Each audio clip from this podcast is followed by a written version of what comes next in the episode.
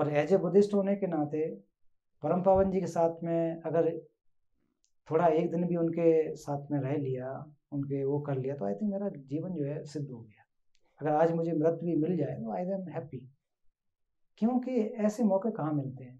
बिल्कुल, है ना। इस ऐसी इस दुनिया में जहाँ भागम भाग वाली दुनिया हो, मारकाट वाली स्थिति हो, तो ऐसे महापुरुष के साथ में आई थिंक माई मेरा जो है ना आ, कहते हैं कि इससे बड़ा अचीवमेंट कुछ नहीं हो सकता है, इससे बड़ा काम नहीं कुछ हो सकता है, इस वर्ष नौकरी नहीं हो सकता, जॉब नहीं हो सकता है। ये मेरा अपना सेटिस्फेक्शन है। आपको दलाई लामा जी के बारे में एक एक या दो चीजें हैं जो आपको बहुत पसंद हो परम पावन जी? अगर कुछ हो। नहीं, सबसे ज्यादा पसंद क्या है कि बहुत ही नेवर डिस्क्रिमिनेट, चाहे गरीब आए चाहे अमीर आए उसी तरह से मिलेंगे। ये नहीं है कि अमीर है तो थोड़ा दिखावा कर दिया, गरीब है तो ऐसा वो चाहे हो जाएगा वो, वो चाहे कोढ़ से पीड़ित हो या उसके लेप्रोसी वाला तब भी गले लगाएंगे, या बहुत सूट बूट में हो तब भी लगाएंगे। तो इतना मैंने किसी को दुनिया में देखा नहीं। बिल्कुल कभी दलाई लामा ये नहीं कहते हैं कि बुद्धिज्म इज द बेस्ट, मेरे को मानो। वो कहते हैं कि सब रिलीजन तो यही कह रहे हैं, आप जिसमें हो उसी में रहो। फिर दूसरी बात विक्रम पावन जी जो है ना कि हमेशा कहते हैं कि मैं भारत का पुत्र हूँ। अच्छा, ये बात सुना होगा कि भारत का पुत्र हूँ। भारत का पुत्र कहने का लॉजिक बहुत अच्छा बनता है। उनका सोलह वर्ष की उम्र के बाद तो चौबीस वर्ष की उम्र के बाद तो पूरा जीवन नहीं गुजरा। वो कहते हैं कि मेरा जो शरीर बना है वो भारत की दाल रोटी चावल से बना है, और जो दिमाग है वो भारतीय ज्ञान है। तो मैं तो भारतीय पुत्र होने के लायक हूँ। बिल्कुल। मेरा ना बड़ा थोड़ा डिफिकल्ट सवाल है, like not most people want to know this, लेकिन ऐसी स्ट्राइक की है ऑफ कैमरा, आपकी मर्जी, फिफ्टीन्थ दलाई लामा कौन कौन कैसे हो गया? ऐसा कुछ होता है?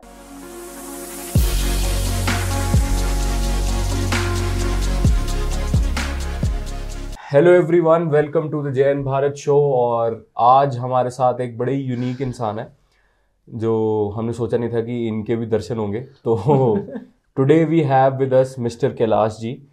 ये है to his holiness the Dalai Lama ji के ट्रांसलेटर। और हेलो सर, कैसे हो आप सर? बहुत बढ़िया, नमस्कार सर। नमस्कार। और सर कैसे हो आप? मतलब कैसी ठंड कैसी लग रही है आपको यहाँ की? मैं दरअसल क्या है कि यहाँ की ठंड मेरी आदत में बन गई। मुझे यहाँ अठारह वर्ष हो गए, तो ये ठंड तो लगभग अक्सर आती रहती है। लेकिन अभी की जो ठंड एकदम लौट के जो आई है ना, ओले पड़े, वो ज़्यादा नुकसानदायक। अच्छा, लेकिन ठीक है, एडजस्ट कर रहा हूँ। ज़्यादा घर से निकला नहीं बाहर जी। और आप लोगों को कैसा है उधर पठानकोट में? पठानकोट तो सर मतलब वहाँ तो गर्मी हुई है। अच्छा, आज तो ठंड होगी, बारिश होगी, दो हफ्ते से थोड़ी ठंड है। जी जी जी। बाकी भी आप ऑडियंस को अपने बारे में अगर कुछ और सबको बताना चाहिए, आपका बैकग्राउंड आपका? अच्छा, मेरा नाम कैलाश चंद्र बोध, और मैं नाइनटीन एटी सिक्स में यूपी में पैदा हुआ, मैनपुरी जिला मैनपुरी। और प्रारंभिक पढ़ाई मेरे गांव में हुई। दरअसल मेरा जो बैकग्राउंड, मैं अक्सर लोगों को बताता हूँ कि मैं बहुत ही निम्न परिवार में, गरीब परिवार में पैदा हुआ, और गांव में ही पला बड़ा पाँच सिक्स क्लास तक। तो जब मैं प्राइमरी स्कूल में जाता था, सरकारी प्राइमरी स्कूल जब होते थे, तो सुबह के टाइम पढ़ा पढ़ने जाता था, दोपहर में आता था, खेती करता था, सब्जी वगैरह होती थी मेरी, उसको लेकर के गांव में बेचने जाता था। अच्छा, माली हालत बहुत ज़्यादा ख़राब थी, बेचने जाता था। पढ़ाई में ठीक था, तो जो आप जैसे हमारे जो और मित्र होते थे उनको बैठा लेके उनका मैं होमवर्क करता था, उनको खेत में लगा देता था, जिससे कि हमारा अपना टाइम भी बच जाए और भी काम करने हैं। तो ये गांव के सारे काम, गाय भैंस तो होती है गांव में, और खेती बाड़ी का काम है। मुझे भली बात याद है कि मैं सब उस काम से निकला हूँ। फिर high school six seventh class में मुझे अवसर मिला, तो मैं अरुणाचल में चला गया वहाँ पढ़ाई करने के लिए। तो वहाँ अंग्रेजी में पढ़ाई होनी थी, सारा कुछ अंग्रेजी मीडियम था। अब मैं गांव से निकला तो अंग्रेजी कहाँ से पता होगी, एक साल मुश्किल से रह पाया होगा। देन फिर वहाँ पर मैं कह कह सकते हैं कि मैं उस एनवायरनमेंट में नहीं रह सका। फिर मैं श्रावस्ती आया, लखनऊ के पास है श्रावस्ती। वहाँ पर फिर पढ़ाई जो एट नाइन्थ तक किया, उनने के करने का फिर से पुनः मैं मैनपुरी आ गया। तो वहाँ से नाइन्थ टेंथ और ट्वेल्थ का वहाँ से पढ़ाई किया। अच्छा, तो फिर मैनपुरी से मैंने ट्वेल्व किया। तो ट्वेल्व करने के उपरांत फिर बीएससी करने लखनऊ गया। तो लखनऊ से बीएससी जब कर रहा था तो उस समय मेरा सिलेक्शन बीडीएस में भी हुआ। फिर वो अलग हालात बने, उन सबको शायद मंजूर नहीं था, इस वजह से उस वो पढ़ाई वहीं तक छोड़ दी। बाकी के आपके जो और क्वेश्चन इस संबंध में होंगे वो मैं यहाँ पर जवाब दूंगा। सर तो मतलब अरुणाचल में पढ़े, यूपी में पैदा हुए, लखनऊ में भी पढ़े, तो यहाँ कैसे मतलब दलाई लामा जी के ट्रांसलेटर कैसे? ये बहुत अच्छा क्वेश्चन है और यही क्वेश्चन है वास्तविक है आप लोग का इंटरव्यू करने। देखिए मैं बुद्धिस्ट हूँ। अच्छा। और मैं बुद्धिस्ट हूँ और मेरा वंश जो है वो शाक्य वंश है, जो तथागत बुद्ध का वंश था, उसी वंश से मैं बिलोंग करता हूँ। और जहाँ मैं पैदा हुआ हूँ उस जगह का नाम है संकिसा, डिस्ट्रिक्ट मैनपुरी के फरखाबाद के बीच में है। और संकिसा बौद्ध तीर्थ स्थलों में जो भगवान बुद्ध हैं वो आठ तीर्थ स्थलों पर उनका संबंध होता ही है, जो पहले हो चुके हैं और जो भविष्य में होंगे। तो हमारे यहाँ जो संकिसा बहुत तीर्थ स्थल होने के नाते, उस वंश में होने के नाते, फिर मेरा जो विचार दरअसल एकदम से बदला। क्यों हमारे घर में और बुद्धिस्ट हैं, मॉन्क भी हैं, तो फिर हमारा यही इरादा था कि मैं भी, कहते हैं कि एक अंदर से आवाज़ आना कि ठीक है मैं डॉक्टर बन सकता हूँ, साइंस पढ़ लूँगा, लेकिन वो शायद मुझे तसल्ली जैसी नहीं दिख रही थी। तो उसी सिलसिले में जब मैं अठारह वर्ष का था तो सबसे पहले two thousand I think three या फोर रहा होगा, उस समय देहरादून में एक वर्कशॉप था हमारे ऑर्गेनाइजेशन की तरफ से। हमारा ऑर्गेनाइजेशन का नाम youth Buddhist society of India है। तो उस ऑर्गेनाइजेशन से देहरादून में वो रखा गया कॉन्फ्रेंस, और वो उसमें यूथ थे एटीन, जो टीन एजर्स थे, कॉलेज और हाई स्कूल और जो समाज में काम करने वाले। और देहरादून में जो वर्कशॉप था वो था, उस समय तिब्बत के प्रधानमंत्री प्रोफेसर संधो रिम्पोचे, आप हमारे पीछे फोटो देख सकते हैं गुरुजी का। अच्छा। हाँ जो इधर है। हाँ जी भैया। तो जब उनका जब वार्ता हो रही थी उनसे, उसमें पच्चीस तीस यूथ थे बिहार से, झारखंड से, यूपी से। पहली बार उस समय मैंने किसी तिब्बती व्यक्ति को पास से देखा। दूसरी बात सबसे ज्यादा अपीलिंग जो थी, अरे वो प्रधानमंत्री हैं, हिंदी इतनी अच्छी बोल रहे हैं, मॉन्क हैं, ये कैसे हो सकता है? तो मैं, हमारे दिमाग में यही था तिब्बती होंगे, तिब्बती बोलते होंगे, कैसे होंगे क्या। बिल्कुल।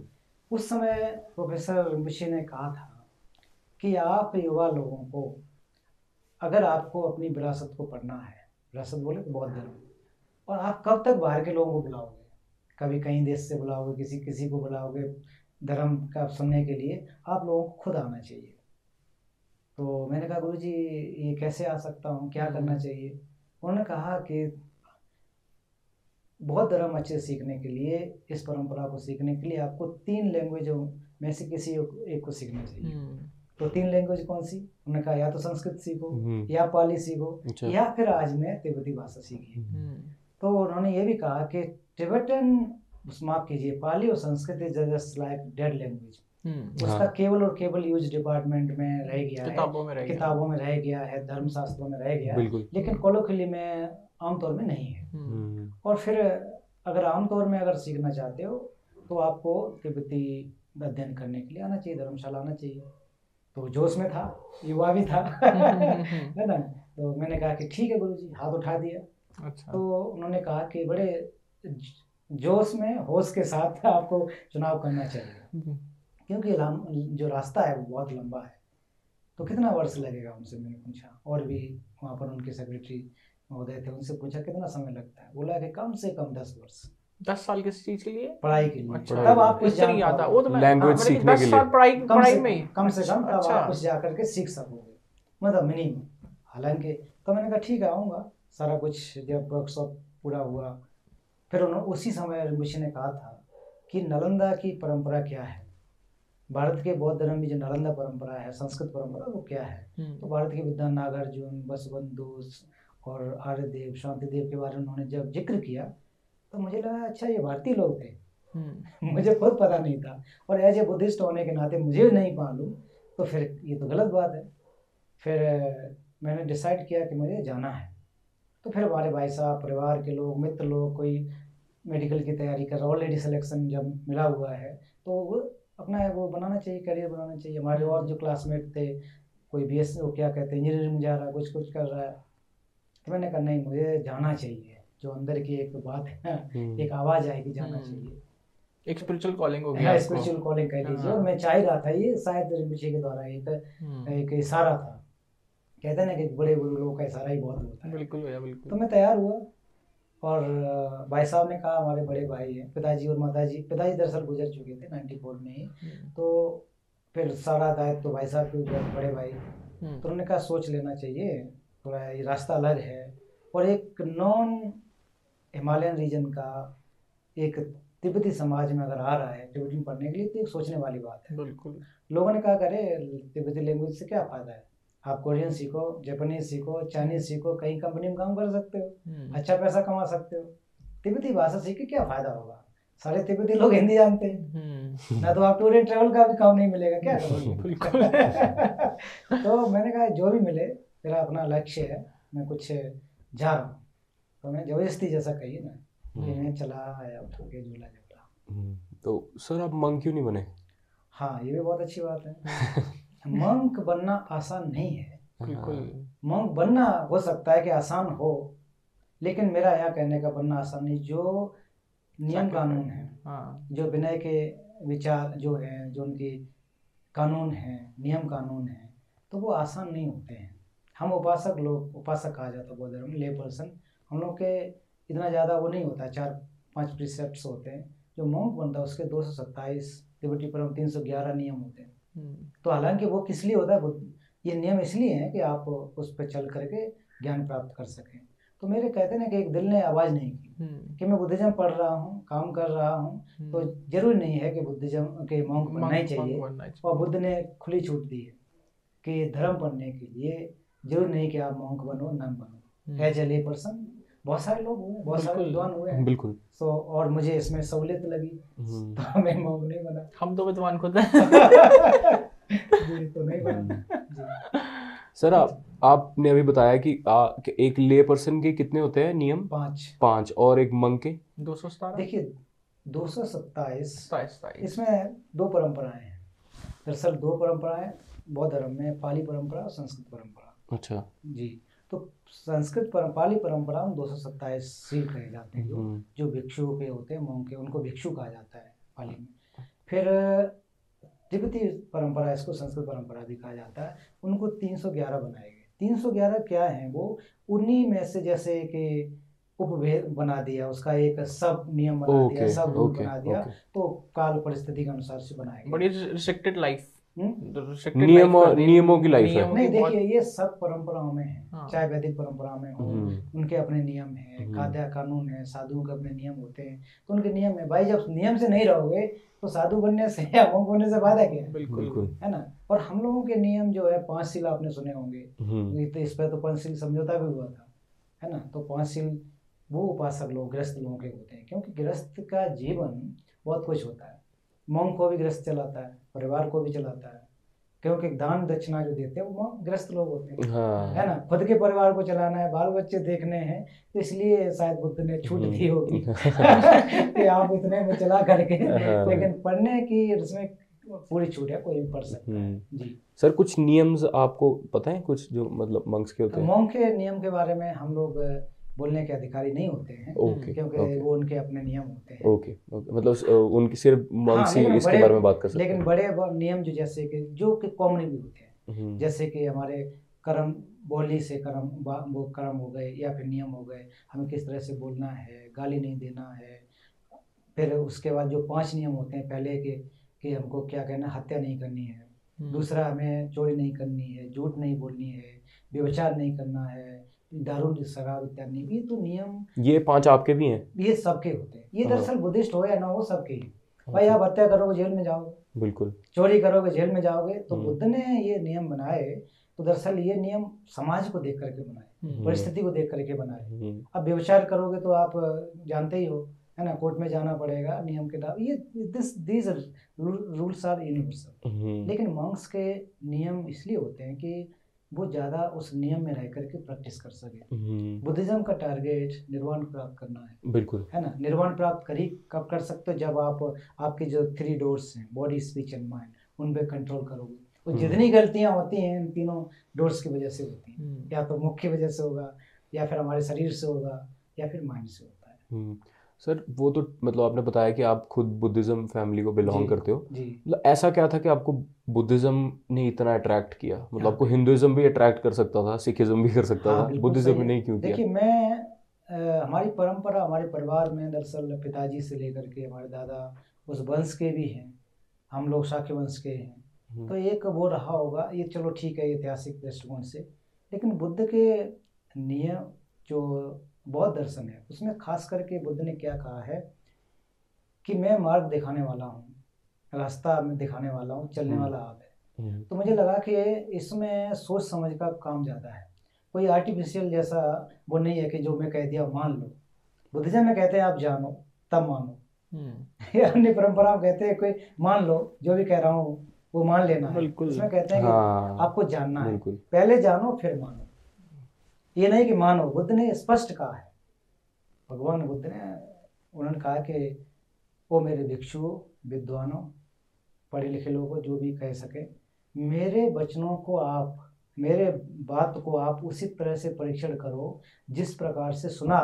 सोने को काट करके, रगड़ करके, ताप करके देखता है कि सच्चा सोना है कि नहीं, और इसलिए मत मानो कि बुद्ध ने कहा है, मेरे पूरा श्रद्धा के अनुसार मानो, ये नहीं, ये बिल्कुल नहीं कहा। तो भगवान बुद्ध ने एकदम खुली छूट दे दी। वो तो कह सकते नहीं नहीं मैं कह रहा हूँ वही है, मैं कहा आप पहले परीक्षण करो, आपके खरा उतर रहा है तो आप मानिए, आपके ऊपर सुचेबल है देन मानिए, इसलिए नहीं कि बुद्ध ने कहा है।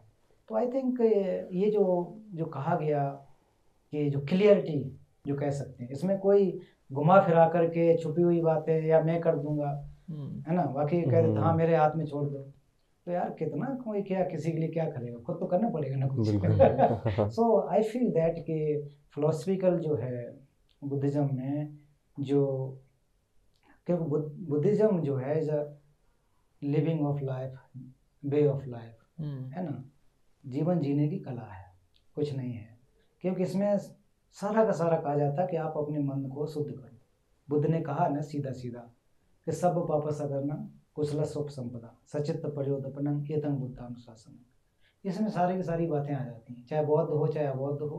उन्होंने कहा कि सभी प्रकार के बुरे कर्मों को न करना और सभी प्रकार के कुशल कर्मों को करना, अच्छे कर्मों को करना, अपने मन को शुद्ध करना, यही बुद्ध का नियम है। आप बताइए, अपने मन को खुदा शुद्ध कर लेते हो तो आपके मन में जितने भी बुराइयां आती हैं, गुस्सा आता है, भय आता है, वो किसकी वजह से आता है? मन की वजह से आता है। तो अपने मन को शुद्ध कर लो, यही नियम है मेरा। सो आई फील दैट्स के ये लगता है कि हाँ बुद्ध ने बहुत अच्छा कहा है। मैं सभी धर्मों का हंड्रेड परसेंट रिस्पेक्ट करता हूँ, मैं सब जगह जाता हूँ, रिस्पेक्ट करना बहुत अच्छी बात है। आप मेरे घर आए, आप तो आइए भाई चाय पीजिए, बैठाया, रिस्पेक्ट करना है। आप क्या मान रहे हैं वो आपका प्रैक्टिकल प्रैक्टिकल है ना। एज लॉन्ग एज जो आपको मुझे लाभ दे रहा है उसको गाइड करने में कोई दिक्कत नहीं है। फॉर एग्जाम्पल कि मान लीजिए इस दुनिया में बहुत सारी दवाएं डॉक्टर्स ने बनाई, बहुत सारे बुद्ध क्या क्या धर्मों को बनाने वाले काइंड ऑफ डॉक्टर, फिर उन्होंने दवा दी, वो धर्म उनका दवा है। अब उस दवा से खाने से अगर हमको लाभ हो रहा है, जितनी देर तक लाभ हो रहा है, तो आई थिंक सेवन करना चाहिए। ये नहीं पूछना चाहिए कहाँ बनाई, किसने बनाई, कैसे बनाई, क्या डाला, वो तो नहीं हम पूछते हैं। हम तो सीधे दवा लेने जाते हैं, खाए भाई ठीक हो गया है ना, उससे आराम मिल रहा है। तो मेरे हिसाब से कि मुझे आराम मिल रहा है सो आई एम हैप्पी है ना। और कुछ दूसरे पर नहीं छोड़ना है, मेहनत खुद करनी है। और तो आई थिंक इसलिए मैंने मुझे लगा कि इस पर और बढ़ना चाहिए, और अभ्यास करना चाहिए। आपके बड़े होते हुए क्या प्रिंसिपल्स रहे हैं फिर लाइफ में, क्या होंगे प्रिंसिपल? हाँ, लाइक आपके सिद्धांत वगैरह या फिर ऐसी कोई चीजें जो आपको लगे कि इस दुनिया में इतनी अच्छी तरह से नहीं सिखाई जाती है, चाहे हमारी सोसाइटी हो, चाहे हमारा समाज हो, या फिर हमारा एजुकेशन सिस्टम हो, लाइक ऐसी कोई चीजें हैं जो आपको लगा कि यार इन चीजों की डेस्परेटली कमी है हमारी सोसाइटी में? क्या है ना कि हम लोगों ने सो कॉल्ड साइंस की अभी तक बहुत तरक्की कर ली, क्या क्या बना लिया, सब कुछ बना लिया। आज हम लोग देखो इंटरव्यू कर रहे हैं, यहाँ पर लगाया, वहाँ सुनाई दे रहा है, वहाँ रिकॉर्ड हो रहा है ना, फिर यहाँ आप डाल देंगे, दुनिया में कहीं भी सुनेगा। तो हम लोगों ने तरक्की कर ली, बहुत बड़ी बिल्डिंग बना दिया, एटम बम बना दिए, उससे बहुत सारे लोग का हत्या हो सकता है, इसे हम तरक्की कहते हैं है ना, तरक्की मानते हैं ना इसको, एटम बम बना। बट वाकई ये तरक्की है क्या? बिल्कुल है ना। तो आपने यूज कैसे किया उस चीज को? तो हमारे जो परम पावन जी, मेरे अपने अनुभव नहीं है, लेकिन परम पावन जी सुन के ये कहा, मुझे पता है कि एजुकेशन सिस्टम जैसे आपने बात किया, कहाँ कमी है, क्या होना चाहिए, क्या हो? तो हम लोगों ने एक तरफा तरक्की की है, क्योंकि डेवलपमेंट दो तरह का होता है हमेशा, एक इंटरनल और एक है एक्सटर्नल। तो हमने एक्सटर्नल डेवलपमेंट किया, बहुत बड़े घर बना दिए, बहुत कुछ हासिल कर लिया, है ना। आजकल तो पता लगा गाड़ी सुनने में आ रहा है आपको, बैठ जाना है, बताना है, चलाना भी नहीं है, पहुँच जाते हो, है ना। खाना भी कल एक दिखा रहे थे, मैं किसी के साथ बैठा था, रोबोट आ रहा खाना दे रहा है, है ना। तो ऐसी चीज़ें भी हो रही हैं, तो दिस गुड, है ना, आदमी के लिए। लेकिन हम बाहरी तरक्की कर रहे हैं, अंदर की तरक्की अभी तक हमने नहीं की, इसलिए हम लोग बाहर की तरक्की बहुत कर रहे हैं, अंदर की तरक्की नहीं की। अंदर हमारे अंदर गुस्सा ही बढ़ता चला जा रहा है। अगर तरक्की और गुस्सा कम होना चाहिए, बुराई है ना, जलसी बढ़ती चली जा रही, तो हमने तरक्की नहीं की, तो हम लोग इनवर्ड नहीं देख रहे अभी तक। एक कहावत है ना कि हम लोग हमेशा कहते हैं ना कि अपडेट हुई है, अपडेट हुई है, अपडेट हुई है, लेकिन हम लोग लग रहा है अपना अंदर का सॉफ्टवेयर अभी तक अपलोड नहीं हुआ। है ना, मोबाइल लेते हैं, तुरंत चिंता रहती है, यार अपडेट करो, अपडेट करो, लेकिन हम अंदर से अपडेट नहीं हो पा रहे हैं। वो अपडेट कैसे आएगी, है ना, वो जब तक नहीं आएगी जब तक आप जो हमारी मॉरलिटी की बातों को नहीं देखेंगे, है ना। एक एजुके आप स्कूल में जाइए तो क्या क्या पढ़ाया जाता है हमको भाई। हम जो बच्चे होते हैं कभी भी स्कूल जब जाते हैं तो नहीं पूछते, खेलने से मतलब है, खाने से मतलब, झगड़ने से मतलब। फिर थोड़ा और बड़े हो जाते हैं, कहते हैं ये सरदार है, ये मुस्लिम है, ये ईसाई है। ये भाई क्या डेवलपमेंट है, ये तो सिखा दिया ना हमको, उससे पहले तो हमें मतलब ही नहीं था बिल्कुल। तो आई थिंक कहीं ना कहीं गड़बड़ है। नहीं, लविंग काइंडनेस की बात हम कहाँ कर रहे हैं, होती नहीं बिल्कुल, है ना। जो भी आज देख, अगर लविंग काइंडनेस का बात होगा, भाईचारे की बात होगी, तो इतनी बवाल नहीं होंगे बिल्कुल। इसका मतलब हमने हमारे जो अंदर का सॉफ्टवेयर है उसको अभी अपडेट नहीं किया, बाहरी सॉफ्टवेयर को अपडेट करने के लिए लगे हैं, है ना। हम लोग इंटरनेट से जुड़े हुए हैं, इंटरनेट से अभी तक नहीं जुड़े। हाँ, बिल्कुल सही। तो इंटरनेट यही है ना अपना सिस्टम बिल्कुल भैया। तो बुद्धिज्म के अनुसार जो बुद्धिस्ट साइकोलॉजी कहा जाता है, जो हमारे माइंड एंड मेंटल फैक्टर के बारे में कहा जाता है, तो उनके बारे में हमें जानना चाहिए। हम ये नहीं, मैं इसका ये नहीं कह रहा हूँ आप मकान मत बनाओ, अरे पहले बैलगाड़ी पे चढ़ते थे, नंगे पैर चढ़ते थे, वैसे ही चलते रहो, वो नहीं कह रहा हूँ। लेकिन यार कुछ उसके साथ देखिए। आज अभी रिसेंटली कौन सा बहुत अमीर आदमी का पिताजी छत से कूद के मर गया, सुसाइड कर लिया अभी रिसेंटली। अब उसके पास तो कितना पैसा है, अब वो ऐसा तो नहीं कूद गया होगा भाई। इतना बड़ा घर होता है, प्रोटेक्टेड होता है ना। यानी जो भी हुआ हो, एक उधार दे रहा हूँ। दुनिया का अभी कौन सा अमीर आदमी था कि बता रहे उसने फांसी लगा लिया, सुसाइड कर लिया। पैसा पैसा वाला कर रहा है, गरीब नहीं कर रहा है। आपने देखा होगा भिखारी कभी फांसी लगाते नहीं देखा होगा। वो सौ रुपए दिन में आ जाएगा, आ, उसको अपना करके शाम को खा लेगा और चादर चांद पे उड़ जाएगा। और जितना गरीब अमीर होगा उतने ही ताले लगे होंगे, एक ताला, दो ताला, फिर बाहर सिक्योरिटी, पुलिस वाले, ये वो। दिस मीन्स हम इनसिक्योर है बिल्कुल। पैसे से सिक्योर होना चाहिए था, लेकिन हम इनसिक्योर हैं। हथियार से सिक्योर होना चाहिए, इनसिक्योर है। इसका मतलब कहीं ना कहीं गड़बड़ है। ये कैसे आया, कहीं ना कहीं हमारी एजुकेशन में प्रॉब्लम है। हम लोग मेंटल हाइजीन की बात नहीं कर रहे हैं, हम लोग फिजिकल हाइजीन की बात करते हैं। ये परम पावन जी हमेशा कहते हैं। तो मेंटल हाइजीन को, इसको जब तक मजबूत नहीं करोगे तब तक वैसा होता रहेगा। ये मेरा अपना भी मतलब मानना है, और मैंने ये पाया भी है। ऑफकोर्स मैं भी उसी ज़िंदगी जीता था यहाँ से पहले, अठारह वर्ष पहले यही ज़िंदगी जीता था। स्कूल में लड़ाई झगड़े करता, सब कुछ है, वही ज़िंदगी थी। लेकिन इसके बाद लोगों से मिला, मेरा सौभाग्य है कि परम पावन जी के साथ अब काम करने का अवसर मिला। तो आई थिंक ये चीज़ें बदल जाती हैं। तो मैं कोशिश कर रहा हूँ। Of course I am not fully trained, अभी भी मैं अज्ञानी हूँ, है ना। क्या बात कर रहे हैं, कोशिश है कि ज्ञानी बन जाऊँ, है ना। ज़्यादा ना बन पाऊँ तो इतना बन जाऊँ कि कम से कम दूसरों को नुकसान न पहुँचाऊँ। मेरा प्रयास यही होता है जय जी, भारत जी, कि कम से कम दूसरे को नुकसान न पहुँचाऊँ। पता है सबसे बड़ा जो फैक्ट है, ट्रुथ है, वो है अनसर्टेनिटी ऑफ लाइफ। जिंदगी का कोई पता नहीं, सबसे बड़ा सत्य है। हम पैदा हुए, कंफर्म टिकट लेकर के आए मरने का, कंफर्म जैसे ही पैदा हुए बिल्कुल। इस टिकट पे, मेरी टिकट पे आप नहीं जा सकते आपके मेरे, लेकिन जाना पक्का है, कब जाना है ये फिक्स नहीं है, ये कट सकते हैं, लेकिन हम लोग सत्य मान रहे हैं, हम तो परमानेंट लड़ते रहेंगे, झगड़ते रहेंगे। ये दुनिया का सबसे बड़ा सत्य है, इसको हमें समझना चाहिए। अगर ये जान लोगे कब जाना पड़े, why think why not start from now, क्यों बुराई कर रहे हो, बुराई कर रहे हो। शांतिदेव ने कहा है, आचार्य शांतिदेव आठवीं शताब्दी बहुत बड़े विद्वान है, उन्होंने कहा है ना कि दुश्मन को मत मारो, वो तो एक दिन खुद मर जाएगा। हाँ, बिल्कुल बिल्कुल सर। तो हमारे जो अंदर के दुश्मन है ना, राग द्वेष हेट्रेड एंगर, सो मैं तो ओवरऑल जो हमारे जो बात है कि हमारे एजुकेशन सिस्टम में ये चीज़ नहीं दिखा दिया जाता है, केवल केवल आपके नंबर्स आ जाए, वो आ जाए, इतना आ जाए, नौकरी मिल जाए, फलाना हो जाए, ठीक है वो होना भी चाहिए, लेकिन ये चीज़ अगर सिखा देंगे तो I think we will become complete human being. Sir जो बुद्धिस्ट स्कूल्स हैं उनमें इस चीज़ का कुछ किया जा रहा है, कुछ अलग से हट के कुछ किया जा रहा है, इसके लिए बहुत बड़ा काम हो रहा है। देखिए ये कहीं बाहर से नहीं आ गया, अहिंसा का सिद्धांत भारत का है, भगवान बुद्ध से पहले से था, मैत्री का सिद्धांत यहाँ का है, कहीं बाहर से नहीं था, है ना। सभी गुरु लोग यही सिखाए, किसी भी गुरु नानक पूरा ज़िंदगी यही कहते रहे, मोहम्मद साहब ने भी यही कहा, ईसाई ने भी यही कहा, बुद्ध ने भी यही कहा, लेकिन माने नहीं, तो हम लोग बदमाश लोग नहीं माने। सच कह रहा हूँ, हम लोग नहीं माने ना, बताइए किसने गाली किसने नहीं दी।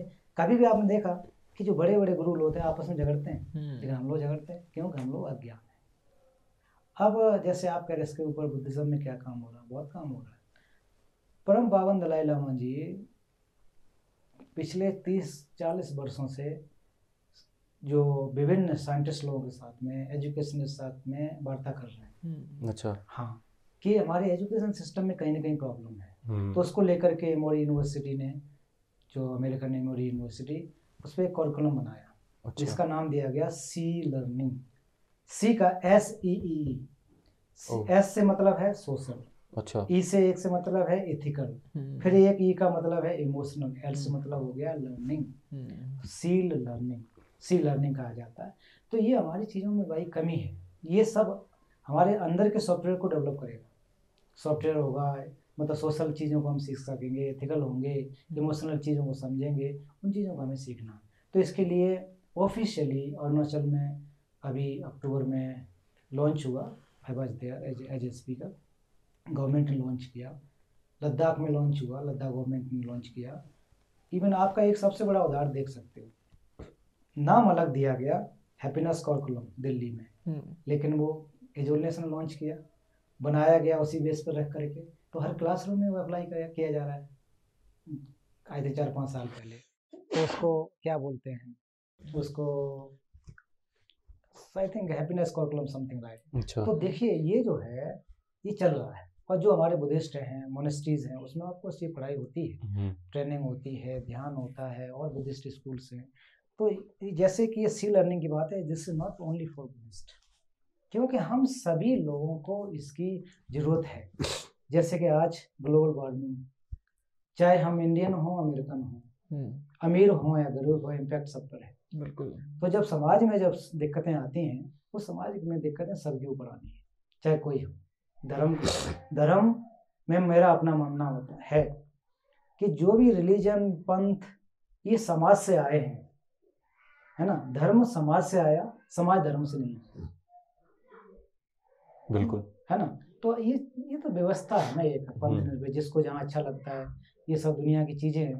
बहुत सारे लोग, और मुझे लगता भी है कि लोगों को साथ में आकर के इस तरह की जो चीज़ें हैं एकेडमिक ना होकर के, जो सबके लिए लाभदायक हो सकें, उस पर काम करना चाहिए, खास करके एक यूथ लोगों के लिए, क्योंकि हम लोगों को आगे लीड करना है, हमसे भी यूथ है, उनको लीड करना है। तो आज देखो क्या हालत हो रही है। सर आपने मतलब बुद्धिज्म पढ़ा है, आप आपने टिबेटन में भी पढ़ा है और हिंदी में भी पढ़ा है, तो मतलब मोस्ट आपको इंडियन बुद्धिज्म की भी नॉलेज होगी और आपको टिबेटन बुद्धिज्म की भी नॉलेज होगी। तो सर मैं मतलब मैंने तो सुना है कि मतलब इंडियन बुद्धिज्म से ही टिबेटन बुद्धिज्म बना है ना, तो इनमें डिफरेंस क्या है, क्या कहाँ जाके ये अलग दो दो अलग बन जाते हैं? बुद्धिज्म एक है, बुद्ध ने दिया। हाँ। ये लोग कह देते हैं इंडियन बुद्धिज्म, टिबेटन बुद्धिज्म, जापानी, चाइनीज, ये थोड़ा गलत है। अच्छा। बुद्धिज्म बुद्धिज्म हाँ, लैंग्वेज में अलग है। अच्छा, अब तिब्बतन लैंग्वेज में है तो तिब्बतन लैंग्वेज में हो गया। जब अब ये आया कैसे, हुआ कैसे? बुद्ध के समय तो ऐसा कुछ नहीं था, भगवान बुद्ध के समय के बाद में बहुत कुछ ऐसा कुछ नहीं था। भारत में आया, भारत से फिर श्रीलंका गया, सम्राट अशोक ने भेजा अपने पुत्र को और पुत्री को, सम्राट वहाँ को ग्रंथों को लेकर वहाँ भेजा। फिर भारत से ये जो है, फिर अगर इधर गया चाइना में गया, चाइना के मंगोलिया, तिब्बत, इन देशों में गया। फिर परम पावन दलाई लामा जी के नाइनटीन फिफ्टी नाइन या उसके बाद जब भारत में आ गए, फिर यूरोप में गया। तो लैंग्वेज का डिफरेंस है इसमें। अच्छा। ऐसा कुछ नहीं, आप कोई अंग्रेजी में आगे कहेगा इंग्लिश बुद्धिज्म, इस रॉन्ग है ना। तो पंथ हैं जैसे कि महायान कहा जाता है, साजिशु, संस्कृत परंपरा और पाली परंपरा। पाली परंपरा और संस्कृत परंपरा दो है, जिसको दूसरी भाषाओं में थेरवाद भी, हीनयान कहा जाता है और महायान कहा जाता है। ये दो, ये सोच विचार के आधार पर है। बुद्धिज्म में विनय वही है, सूत्र वही है, अभिधर्म भी है, तीन पिटक है ना, थ्री बास्केट ऑफ बुद्धिज्म में, जिसको क्या सूत्र है, विनय है, अभिधर्म है। तो विनय का अर्थ होता है मोंक लोगों का नियम खाना, है ना। वह सूत्र है सबके लिए, अभिधर्म है सबके लिए, और मोंक लोगों के लिए विनय है। तो इस तरह से लैंग्वेज के थ्रू। अब मैंने क्यों पढ़ा, आप ये क्वेश्चन आता है। भारत में भारतीयों का कोई ऐसा इंस्टीट्यूशन नहीं है जहाँ पर गहराई से बुद्धिज्म का अध्ययन होता। हर डिपार्टमेंट में आपको बुद्धिस्ट डिपार्टमेंट, अरबी डिपार्टमेंट, चाइनीज मिल जाएगा, लेकिन एक दिन में एक घंटा दो घंटा पढ़ाई होता है, बुद्धिज्म नहीं सीख सकते हो। बीए कर लिया, एमए कर लिया, तो दो तीन साल में बुद्धिज्म नहीं सीख सकते हो। वैदिक परंपरा की अगर बात करो तो वो नहीं सीख सकते हो आप, उसके लिए गुरुकुल होते हैं ना, दस बीस साल लगते हैं, दस पाँच जो भी लगते हैं। उसी प्रकार के बुद्धिज्म को सीखने के लिए, क्योंकि दुनिया में अगर देखा जाए तो सबसे ज़्यादा ग्रंथ हैं और सबसे ज़्यादा गंभीर है, डीप डीप है वो बुद्धिज्म है, है ना। इसमें जो हमने थ्री बास्केट या त्रिपिटक कहा जाता है, उनका अंतर करोगे बहुत सारी किताबें आ जाती हैं उसमें। तो इनका सारा का सारा क्या हुआ कि नालंदा में सिक्स सेवन सेंचुरी से लेकर के तिब्बती लोग इसमें जुड़े, है ना। वहाँ तिब्बती लोग आए, फिर वो एटवीं सेंचुरी में बहुत ज़्यादा ट्रांसलेशन का काम हुआ। भारत के विद्वान वहाँ पर गए, वहाँ पर व्यवस्था स्थापित की, अनुवाद किया गया उनकी लैंग्वेज में। और इलेवेंथ सेंचुरी में भारत का नालंदा यूनिवर्सिटी को, आप सभी जानते हैं, इतिहास को जानकारी होगी, तो बख्तियार खिलजी के द्वारा जला दिया गया। हाँ। उसमें दस हजार भिक्षु होते थे, एक हजार टीचर होते थे, छः महीने तक आग जली थी। इतिहास की बातें जली होगी, इतना बड़ा यूनिवर्सिटी है, तो वो नष्ट हो गया। तो हम तो शुक्रगुजार हैं तिब्बती लोगों के कि उन्होंने उससे पहले अनुवाद कर लिया, और नहीं किया होता तो आज हमारे पास तो कुछ नहीं होता। अच्छा, यहाँ पढ़ाई होती थी, यहाँ ऐसा था, ये रह जाता। इस चाइनीज लोगों ने अनुवाद कर लिया, वंसांग आए, यहाँ पर फायान आए, वो क्या करने आए, वो जब गए तो भर भर के ग्रंथ ले गए अपनी भाषा में लिख लिख के। तो इस तरह से उनका योगदान हो गया ना। तो हम लोगों को, तो इसलिए मैं, अब मेरी मजबूरी क्यों हुई, इंस्टीट्यूशन कोई है तो हमको आना पड़ा, दूसरी लैंग्वेज सीखनी पड़ी। बुद्धिज्म इससे, हाँ, देश काल के अनुसार कुछ चीज़ें बदल जाती हैं, है ना, कुछ चीज़ें बदल जाती हैं, ऐड हो जाती हैं, लेकिन मूल में कुछ नहीं हुआ। जो कमेंट्रीज इसमें थोड़ा कुछ आ गया, लेकिन मूल बुद्धिज्म इज सेम। तो बुद्धिज्म इज सेम, लैंग्वेज का फर्क के हिसाब से लोग कह लेते हैं उसको। मेरा ये सर, आपको लगता है, मतलब मैंने पढ़ा था कि तिबेटियन लाइब्रेरीज भी हैं जो तिबेटियन में ही हैं ऑब्वियसली, वो भी ट्रांसलेटिंग नहीं हुई है अभी हिंदी में दोबारा। हाँ, ये वो बहुत सही कह रहे हैं आप। देखिए, हिंदी में अनुवाद करेगा कौन? बिल्कुल भाई, नहीं हुआ तिब्बती तो करेगा नहीं। तिब्बती के पास तिब्बतन में नहीं था तो उन्होंने आकर के अपने विद्वानों को भेजा, स्कॉलर्स को भेजा है, सब तिब्बती में अनुवाद करा लिया। अब हमारे हिंदी में नहीं तो किसको करना चाहिए? हमारे लोगों को आना चाहिए। बिल्कुल, तो हमारे लोग नहीं आ रहे। जब हमारे लोग नहीं आएंगे तो फिर नहीं होगा। जिन्होंने उनको सिखाया वही नहीं कर रहे। हाँ, तो इंटरेस्ट अब आ रहा है। जैसे मैं अपने नॉन हिमालयन क्षेत्र के छोड़ के, मैं पहला इंसान हूँ कि इस परंपरा में आया आए होंगे, लेकिन गंभीर जो लंबा परंपरा में जा रहा हूँ, क्योंकि तिब्बतन में पीएचडी करने के लिए मिनिमम सोलह वर्ष चाहिए। सोलह वर्ष, वर्ष का समय लगता है पीएचडी मिनिमम, शुरू से तक, या सिर्फ पीएचडी सोलह साल की? Total including all education, all education. अब वो डिबेट के थ्रू होता है, उसमें लिखना पड़ता है, डिबेट करना पड़ता है। हाँ ना, वो दे उसके ऊपर आप वीडियो देख सकते हैं, आपको भेजा, उसमें सर्च कर लें कि हम डिबेट क्या होता है उस पर। तो वो चीज़ें इन्होंने संर ये जो इनकी नहीं है, ये नालंदा परंपरा में तक्षशिला, विक्रमशिला में ही तो होता था। हाँ, बिल्कुल। जब वहाँ देखे गुरुकुल में भेज दी, गुरुकुल में अरे चलो ये लोग इस तरह से करते हैं, अपना एक इसका मतलब है। हम लोग बैठ के वार्ता करते हैं, डिबेट होती थी, वर्षों वर्षों तक चलती थी डिबेट, पर उसका कोई अंत नहीं होता था। तो ये जो परंपरा इन्होंने संरक्षित करके रखी हुई है, तो इसलिए ये टाइम टेकिंग है। अरे टाइम टेकिंग कैसे कहो, आप लोग जैसे मास्टर किए होंगे, मास्टर करते करते कितने वर्ष हो जाते, सत्रह वर्ष हो जाते हैं है ना, पीएचडी करोगे तो बाईस वर्ष हो गए। तो बात वही है, जब मैं आया तो जीरो शुरू किया, कॉलेज में जाने के बाद से शुरू किया, कॉलेज किया, साथ साथ अपना इंडियन स्टडीज किया, इनका पीएचडी लगभग ऑलमोस्ट अबाउट टू फिनिश ना, और मैं अभी रिसेंटली भी पीएचडी कर रहा हूँ दिल्ली यूनिवर्सिटी से है ना, इंडियन उसमें। तो कहने का मतलब पढ़ाई का और इनका एक सिस्टम है है ना। तो इसमें आपका शायद मैं सवाल से तो नहीं भटक रहा हूँ कि ये जो सिस्टम, जो जो सिस्टम है, जो पढ़ाई करने का वक्त तो लगता है और दर्शन का, फिलोसफी का हमेशा समय लगता है। तो अभी जैसे आपने टिबेटन भाषा सीख ली, आप धर्मशाला शिफ्ट हो गए, तो आप दलाई लामा के ट्रांसलेटर कैसे फिर बने?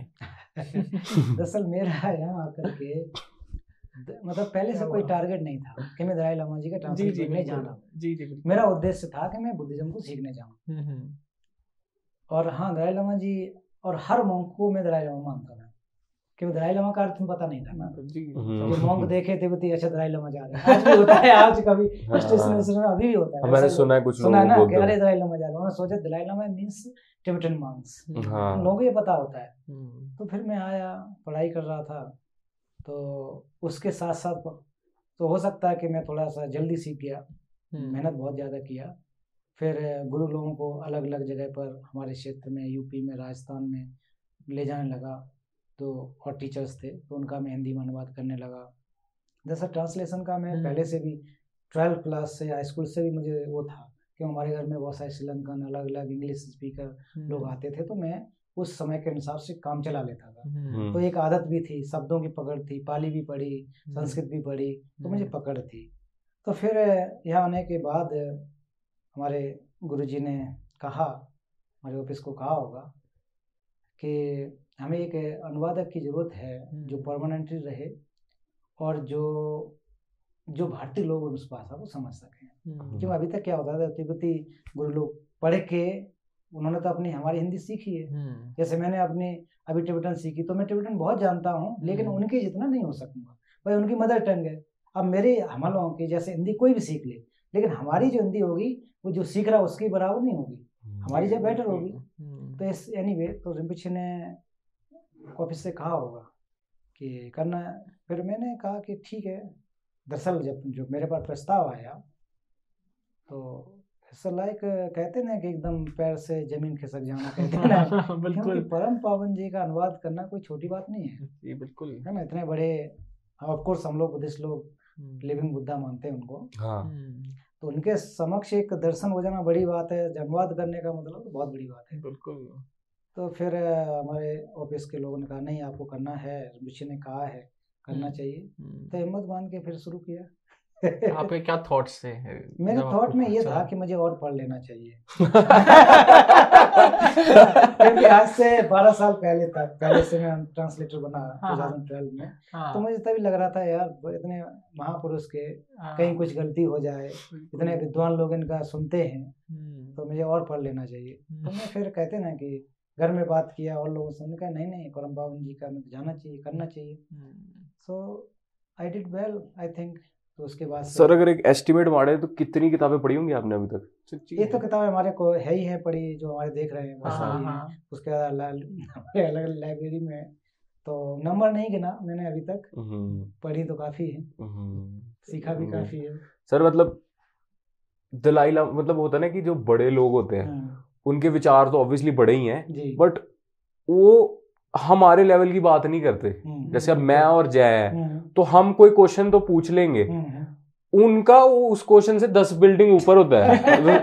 क्वेश्चन उनको होता है कि आपने जो क्वेश्चन पूछा है वो जवाब जो उन्होंने देना है, फिर आपको वो दस बिल्डिंग नीचे पहुंचाना है जवाब। मुझे लग रहा है कि ये जो जवाब आपने परम पावन जी से अभी तक नहीं पूछा होगा। कभी उनसे पूछिए, जो जवाब पूछेंगे वही जवाब देंगे, है ना। ऐसा नहीं करते हैं, even he try to make it easy, और ज्यादा और तसल्ली से वो समझाते हैं। तो बाकी के गुरु लोगों के साथ में तो नहीं कह सकता मैं, है ना, लेकिन परम पावन जी के साथ ऐसा नहीं है, क्योंकि मुझे लगता है कि ट्रांसलेशन में भी काफी चीजें हैं जो रह जाती हैं कभी कभी। जैसे जैसे अब इंडियन बुद्धिस्ट थे जो मंक्स थे, जब वो नालंदा से पढ़कर जो उन्होंने बुद्धिज्म पढ़ा है वो जब उन्होंने जाके तिब्बत में ट्रांसलेट किया, तो मुझे लगता है कुछ ना कुछ तो रह जाता है या कुछ चीजें वैसे नहीं इंटरप्रेट नहीं की जा कर पाती। ये बहुत इंटरेस्टिंग बात आपने कही, लेकिन ऐसा नहीं था। जब तिब्बत में अनुवाद हुआ, जब भारतीय ग्रंथों का संस्कृत से इनमें अनुवाद हुआ, तो ऐसा नहीं कि हम गए कुछ भी आज जो हम अनुवाद कर देते हैं। भाई आजकल किताब लिखने वाले संख्या ज्यादा हो गई, पढ़ने वाले कम है। हर एक राइटर बन गया ना तो पढ़ने वाले की संख्या कम है, लिखने वालों की ज्यादा। उस समय क्या होता था कि भारतीय और तिब्बती विद्वानों के बैठ करके अनुवाद होता था, और उसमें राजा, उसमें एक तरह से बिटनेस होता था, बीच में राजा बैठता था, इधर इंडियन विद्वान, इधर वो तिब्बती विद्वान, और वो एक एक शब्द का पूरी तरह से अनुवाद किया जाता था। एक एक ग्रंथ को बरसों बरसों लग जाती थी। उस तरह का होता है। इसलिए अभी जो तिब्बती का अनुवाद जो मिलता है उसको अगर संस्कृत में कर दो तो एज इट इज सेंटेंस बन जाएगा, संस्कृत से उसमें करो कोई तो एकदम से स्विच कर सकते हो। तो टिबेटन का अनुवाद जो माना जाता है वो द बेस्ट अनुवाद हुआ उस समय, तो उसमें कोई मिलावट जैसी नहीं है। लेकिन अब उस समय के राजा के समय की थी, वो आठवीं शताब्दी तक सेंचुरी तक, एट सेंचुरी तक, उसमें कोई मिलावट नहीं आई है। और जब फिर पाली परंपरा का जब गया श्रीलंका में गया, तो उस समय कौन लेके गया? सम्राट अशोक ले गया, किंग अशोक। वहाँ के राजा बैठ करके डिसाइड करते थे, मंक लोग डिसाइड करते। उस समय की जो इंटेलेक्चुअल स्थिति और आज के में बहुत फर्क है। हाँ बिल्कुल, बहुत फर्क है। वही मेरा वही था कि हाँ, मतलब वो इंटेलेक्चुअल जो उन्होंने बात करनी है वो हम नहीं कर सकते। हाँ, उस समय तो क्या था, तो वो वो चीजें थी। अनुवाद का काम बहुत अच्छा हुआ। जैसे प्रमाणवर्तक एक ग्रंथ है आचार्य चंद्रकीर्ति जी का, उसको उन्होंने लिखा, और उनको जब लिखने के बाद क्या होता था कि बहुत सारे विद्वानों को दिया जाता था कॉपी। जैसे आज यूनिवर्सिटी में पीएचडी करते हैं, तीन दो तीन को भेजा जाता है, फिर वो फाइनल लगाते हैं रिपोर्ट। तो उस समय कई लोगों को भेजा जाता था कॉपी। तो कुछ ऐसे भी होते थे कि जैसे आपसे हमको ईर्ष्या है, बैर है, तो आपने मेरे पास भेजी तो यार ठीक है, इसको गलत बना देते हैं, है ना, ऐसा भी होता था। फिर उन्होंने वो कई बार रिफाइन होकर के आता था, तब जाकर के एक किताब बन, तब जाकर वो ग्रंथ बनता था। अगर उतना ऑथेंटिक नहीं होता तो आज इनका तो ऑथेंटिसिटी खत्म हो जाती। बिल्कुल, है ना। लोगों ने हर तरह से, हर एंगल से उसको जज करके, जांच करके देखा, तो वो उसमें ऑथेंटिसिटी जो है बहुत जबरदस्त है, है ना। तो इसलिए अनुवाद के समय बहुत ज़्यादा ध्यान रखा जाता है, है ना, कि मूल भाव नहीं जाने। शब्द हो सकते बदल जाए, जो प्राचीन समय में शब्द थे आज के समय में शब्दों में फर्क होता है, लेकिन मूल भावना नहीं जानी चाहिए। हाँ। अनुवादक का अपना माइंड नहीं होना चाहिए, और ऐड नहीं होना चाहिए, और डिटेक्ट भी डिटेक्ट भी नहीं होना चाहिए। जो कहा गया वही होना चाहिए, मेरा अपना मानना है। बिल्कुल, है ना। तो क्यों परम पावन जी के साथ में जब करता हूँ तो ये जोने समटाइम लाइक चालीस मिनट बोल देते हैं, and I will translate.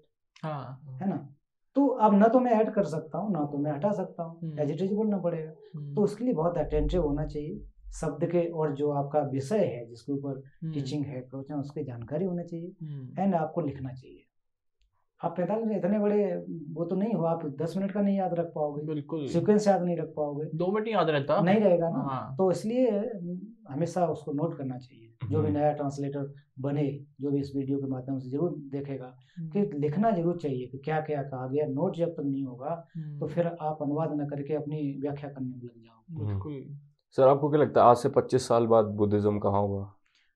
Buddhism यही रहेगा ट्रांसलेशन के हिसाब से भी, और मतलब as a religion. Buddhism Buddhism क्या है, एक रिलीजन की तरह ना होकर के एक वे ऑफ लाइफ है। बिल्कुल, है ना। तो बुद्धिज्म में आज पढ़ने वाले लोगों की संख्या, सीखने वाली संख्या लोगों की बढ़ रही है। अच्छा, यूरोप में बहुत ज्यादा बढ़ रहा है। और बुद्धिज्म ये नहीं कहता कि आप बौद्ध बन जाओ, बुद्धिज्म कहता है कि जो कहा गया उसको सीखो, अपने जीवन पर अमल करो। तो ये नहीं कि बौद्ध बना दो आप आप बौद्ध ये जो विचारधारा है एक वे ऑफ लाइफ है, उसके लिए कुछ अलग से कुछ करना नहीं है, कुछ करना नहीं है। जैसे कि मैं यहाँ पढ़ाई कर रहा हूँ, उसके अलावा बहुत सारे लोग नॉन बुद्धिस्ट भी पढ़ाई कर रहे हैं। बिल्कुल। तो शुरुआत में कहा था कि जब तक ये लाभदायक है तब तक आप योग करना चाहिए।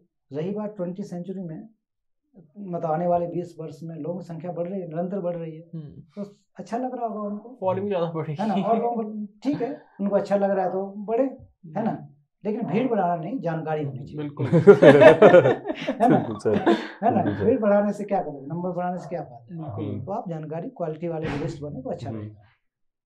तो जैसे अभी आप ट्रांसलेटर है, आपको बारह साल हो चुके मेरे ख्याल से ट्रांसलेटर बनने का, दलाई लामा से कर रहा हूं तो बारह ग्यारह बारह साल हो गए। तो आपका कैसा लेसन रहा दलाई लामा के साथ ओवर द इयर्स?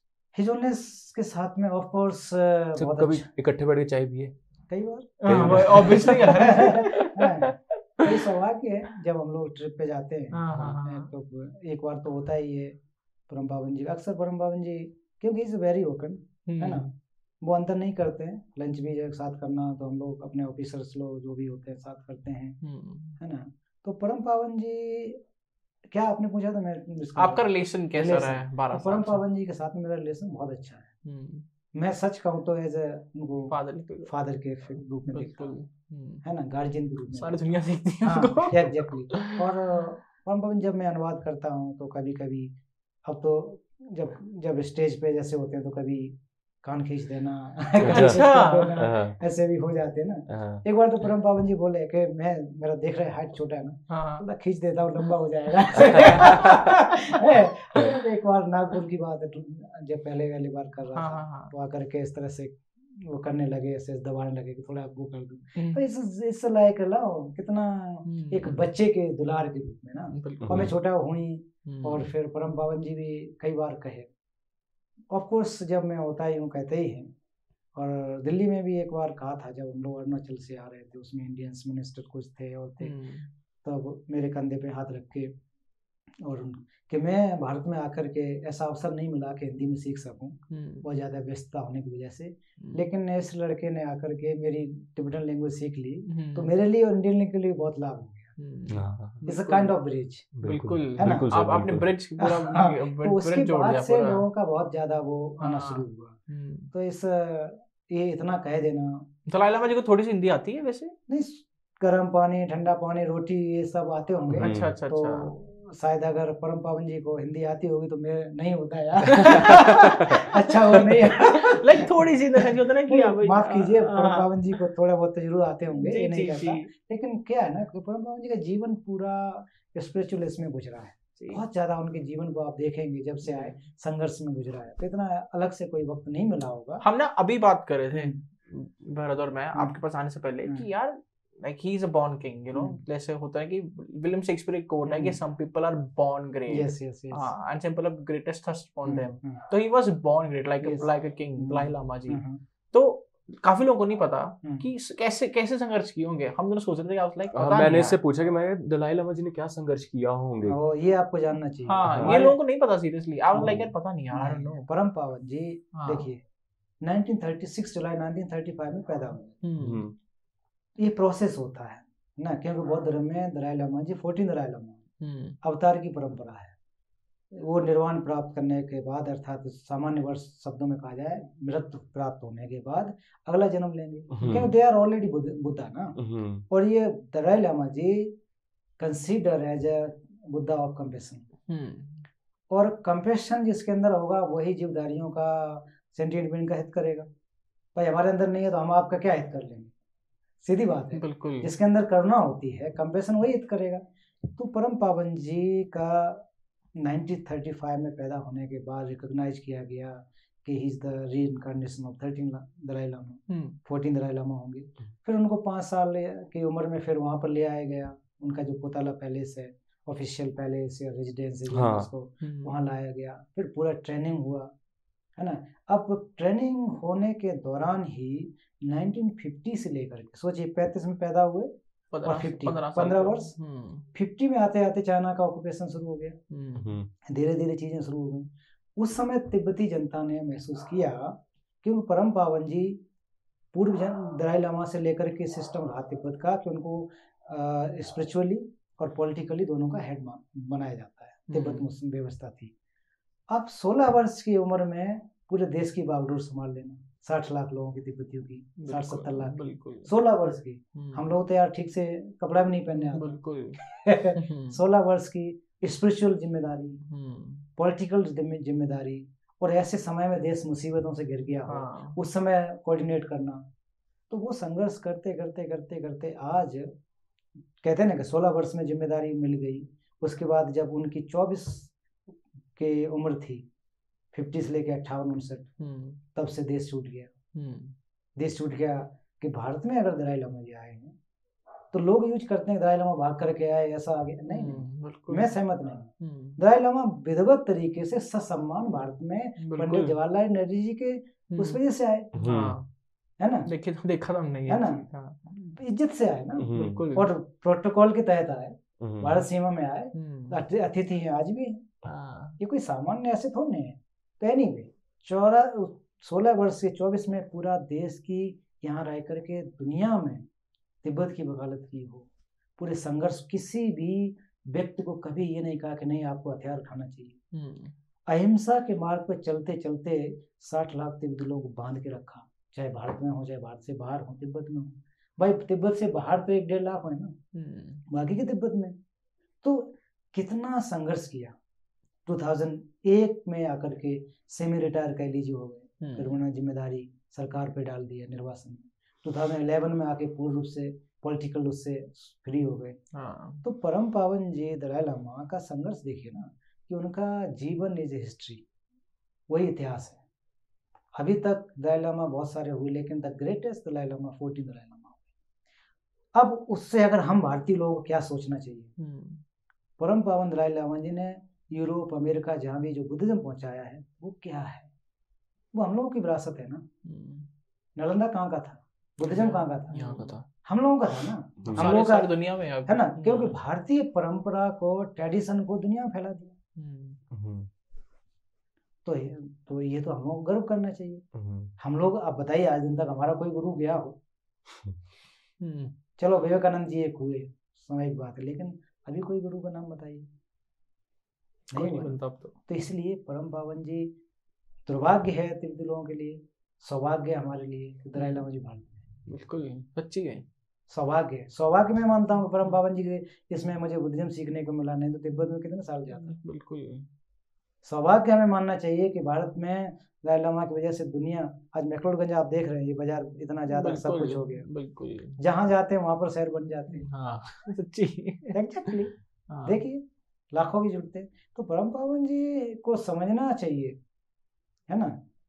जो नहीं जानता, मैं ऐसे नहीं कर रहा हूँ मैं बुद्धिस्ट हूँ, एज ए अदर होकर भी देखिए एक इंसान ने, आप चलो मैनिफेस्टेशन ऑफ बुद्धा मानो ना मानो अलग बात है, लेकिन एक जस्ट ए नॉर्मल व्यक्ति के, के रूप में देखिए कितना बड़ा संघर्ष है।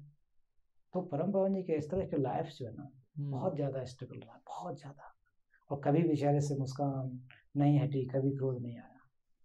बिल्कुल सर, आपको यस यस सर, आपने मतलब उनके साथ बारह साल ऑलमोस्ट बिताए हैं, और आप आप उनको अपने एज अ फादरली फिगर भी मानते हैं।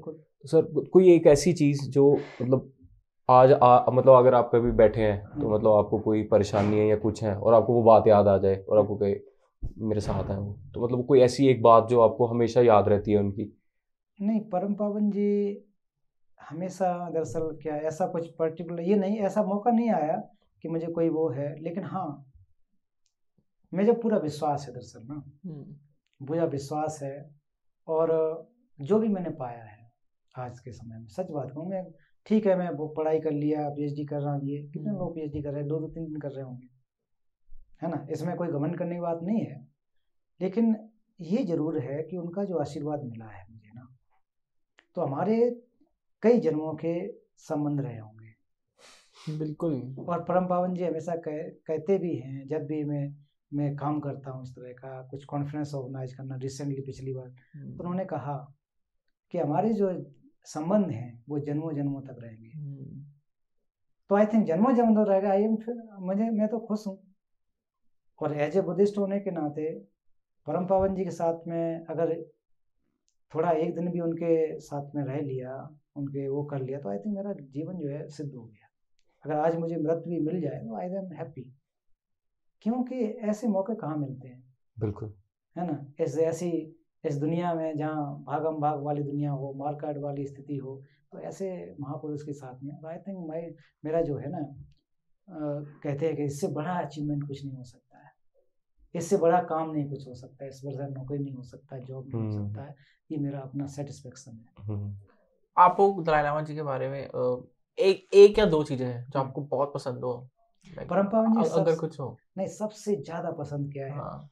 कि बहुत ही नेवर डिस्क्रिमिनेट, चाहे गरीब आए चाहे अमीर आए उसी तरह से मिलेंगे।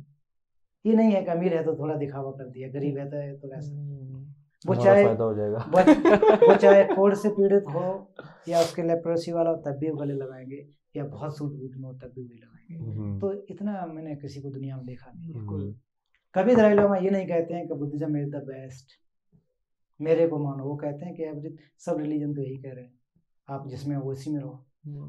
कभी कभी तो लोग आते हैं पूछते हैं कि हमको बुद्धिज्म में कन्वर्जन कर लेना चाहिए, दलाई लामा कहे नहीं, जरूरत नहीं, जहाँ आप खुश हो वहाँ रहिए। तो इससे अच्छा तो नहीं कोई कहेगा, no one says no one says everyone want to this okay number Hinduism में Christianity में सारे conversion के लिए तो होते हैं, so this depend। तो मुझे तो यही कह रहा हूँ कि फिर दूसरी बात विक्रम पावन जी जो है ना कि हमेशा कहते हैं कि मैं भारत का पुत्र हूँ। अच्छा, ये बात सुना होगा कि भारत का पुत्र हूँ। भारत का पुत्र कहने का लॉजिक बहुत अच्छा बनता है। उनका सोलह वर्ष की उम्र के बाद तो चौबीस वर्ष की उम्र के बाद तो पूरा जीवन नहीं गुजरा। वो कहते हैं कि मेरा जो शरीर बना है वो भारत की दाल रोटी चावल से बना है और जो दिमाग है वो भारतीय ज्ञान है। तो मैं तो भारतीय पुत्र होने के लायक हूँ, बिल्कुल, है ना। तो देखिए कितना वो वो चीजें कह रहे हैं। और दूसरी बात कि जो परम पावन जी ने भारत की विरासत को, संस्कृत को, बुद्धिज्म कहिए, उसको विश्व पटल पर लेके आए हैं, इसलिए भारत जाना जाता है। भारत विश्व गुरु जाना जाता तो क्यों? Only for Buddha. आज हमारे राजनेता अभिनेता जो भी विदेश में जाएंगे या यहाँ आएंगे तो किसकी मूर्ति देते हैं? आपने देखा होगा, बुद्धा की। चाहे प्राइम मिनिस्टर हो, चाहे राष्ट्रपति हो, चाहे मुख्यमंत्री हो, बुद्ध इस देश को बुद्ध के नाम से जाना जाता है। मेरा ना बड़ा थोड़ा डिफिकल्ट सा सवाल है, like not knows people want to know this, लेकिन ऐसी स्ट्राइक की है ऑफ कैमरा, आपकी मर्जी। फिफ्टीन्थ दलाई लामा कौन कौन कैसे हो गए?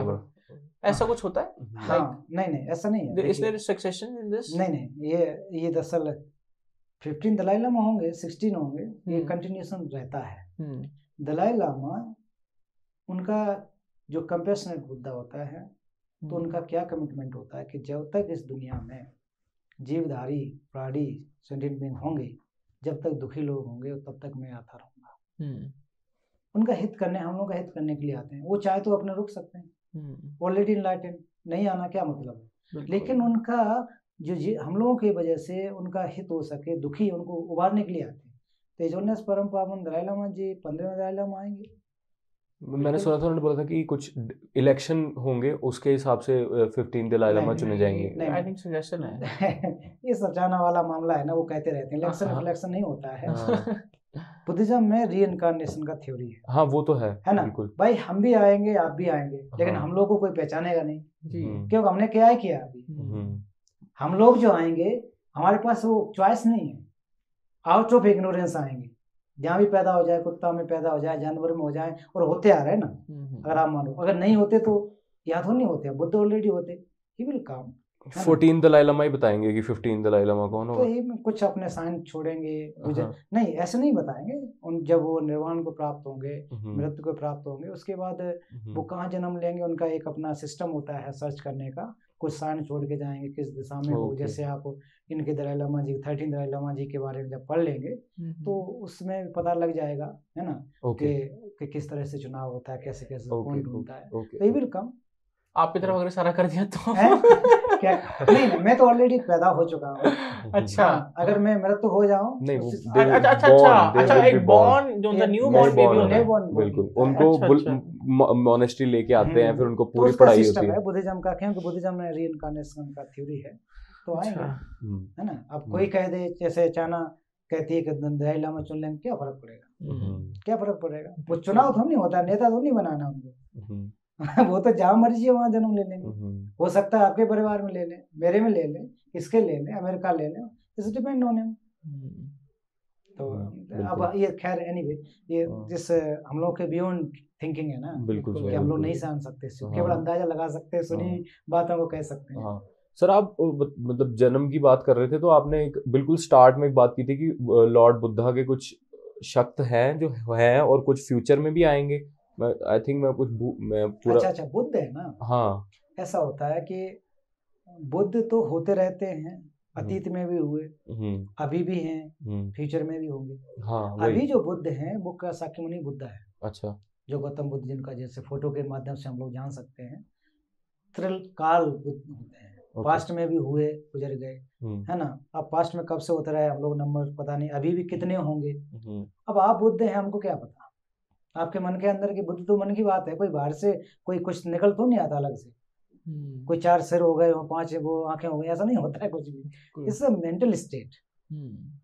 बुद्ध वही होगा जिसका चित्त शुद्ध हो गया हो, क्लेश है ना, हमारे हेटर एंगर जेलस खत्म हो गया हो जिसके अंदर, वो बुद्ध है। वो हो सकता है आप बैठे हो, किसको पता है। तो इन द सेंस आज भी बहुत सारे होंगे, कहीं ध्यान से कहीं होंगे, लेकिन बुद्ध कुछ ऐसे जो कि समाज में आते हैं, कुछ बुद्ध अपने से रहते हैं। शाक्यमुनि बुद्ध समाज में आए, लोगों का हित किया, उनसे रिक्वेस्ट किया कि हमें टीचिंग दीजिए।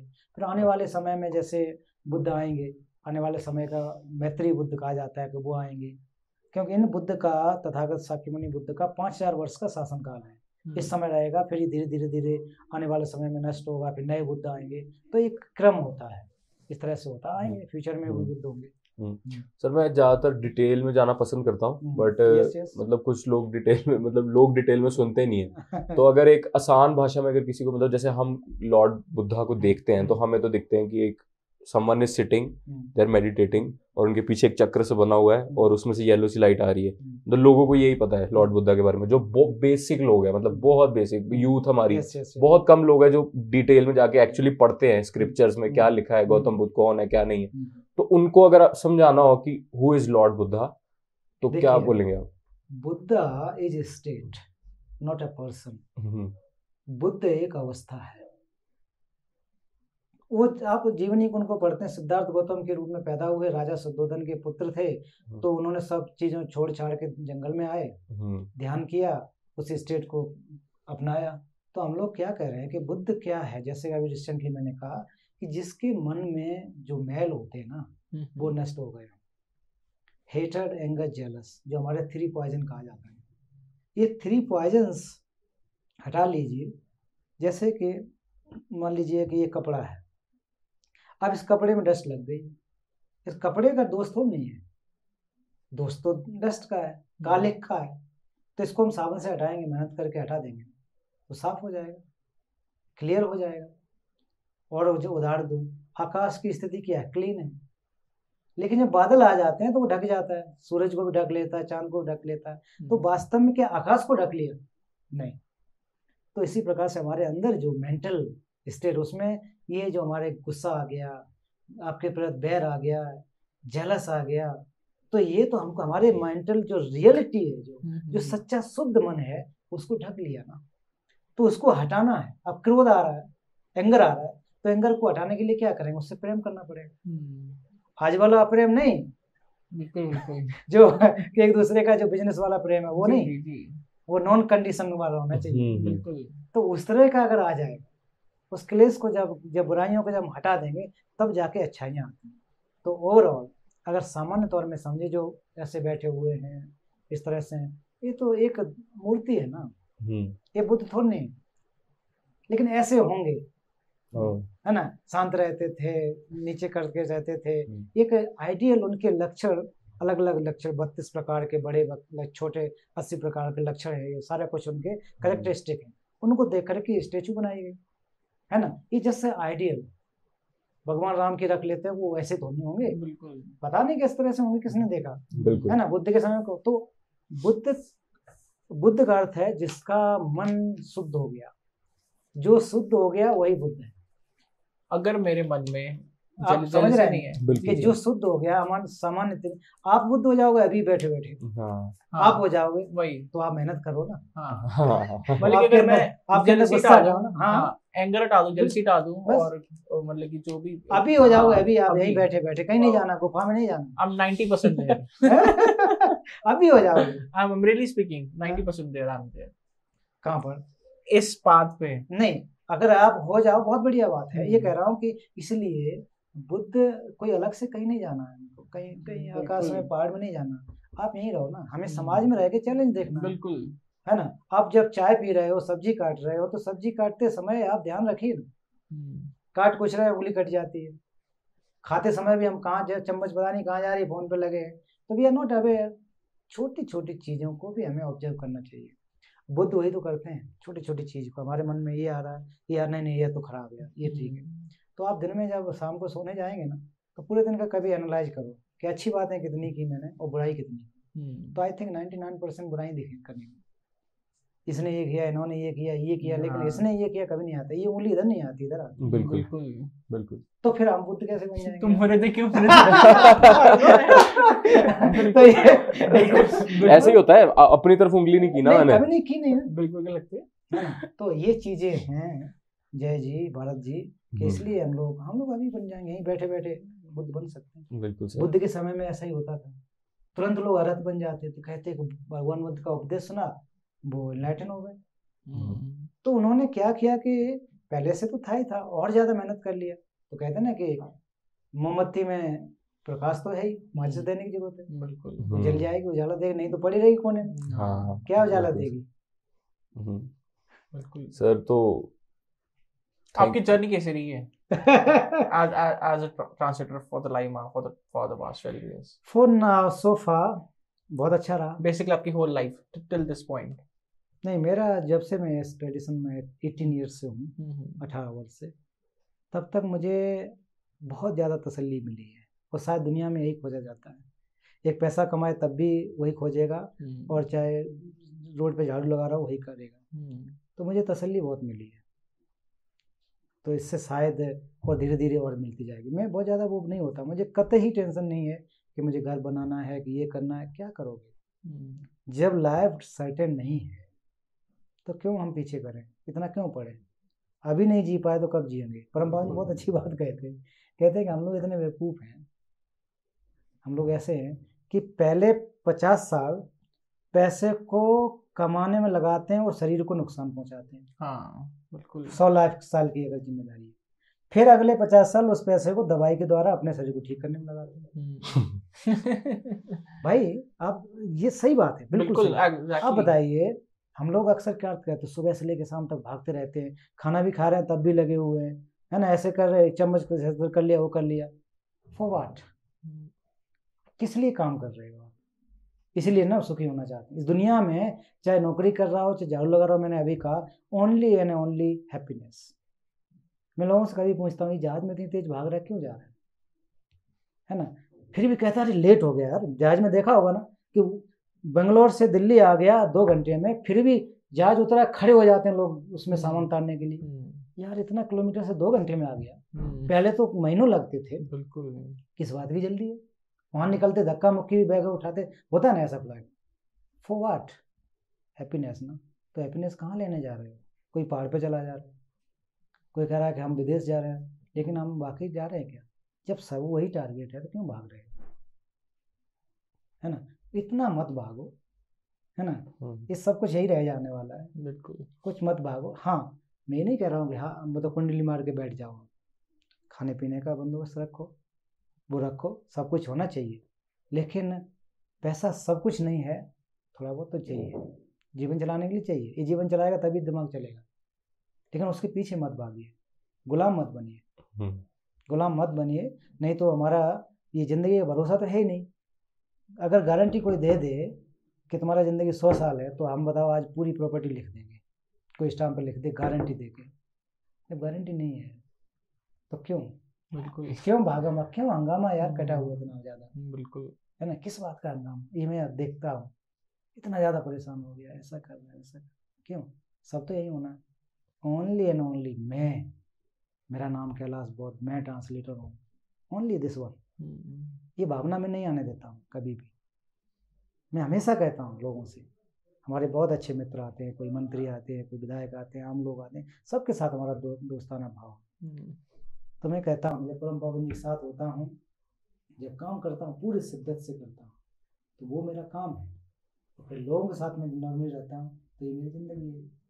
तो हम लोग काम और ज़िंदगी को थोड़ा सा अलग करके जिए, नहीं तो नहीं जी पाओगे, सच बता रहा हूँ। हम लोग गलती करते हैं, रियली गलती करते हैं, न तो घर वालों के साथ में समय दे पा रहे हैं, न माँ बाप को दे पा रहे हैं। थर्ड दुनिया में आजकल बहुत बुरा हाल है कि हम लोग रेस्टोरेंट में जाते हैं, तीनों लोग मोबाइल में बैठे हैं अपना अपना लगे, पर मैंने तीसरे आदमी से कहाँ बात कर रहे हैं जबकि आपके सामने हम बैठे हुए हैं। बिल्कुल भाई, आप कभी मिले हो और हम आपके साथ हंड्रेड परसेंट समय देना चाहिए। परिवार में भी है, बीवी कहीं है, हस्बैंड कहीं लगा है, यानी मतलब ये नहीं कर रहा हूँ गलत सेंस में, बट नहीं बिल्कुल बिल्कुल भाई बच्चा अपना लगा हुआ है, तो हम लोग कहाँ। और फिर कहते हैं हम लोग बहुत डेवलप्ड हैं, बहुत कुछ कर लिया। जिस जीव को, जिस वायरस को हम नहीं देख पाए, उसने तहस नहस कर दिया, तो हम कहाँ से बहुत बड़े तीर मार खाएं भाई।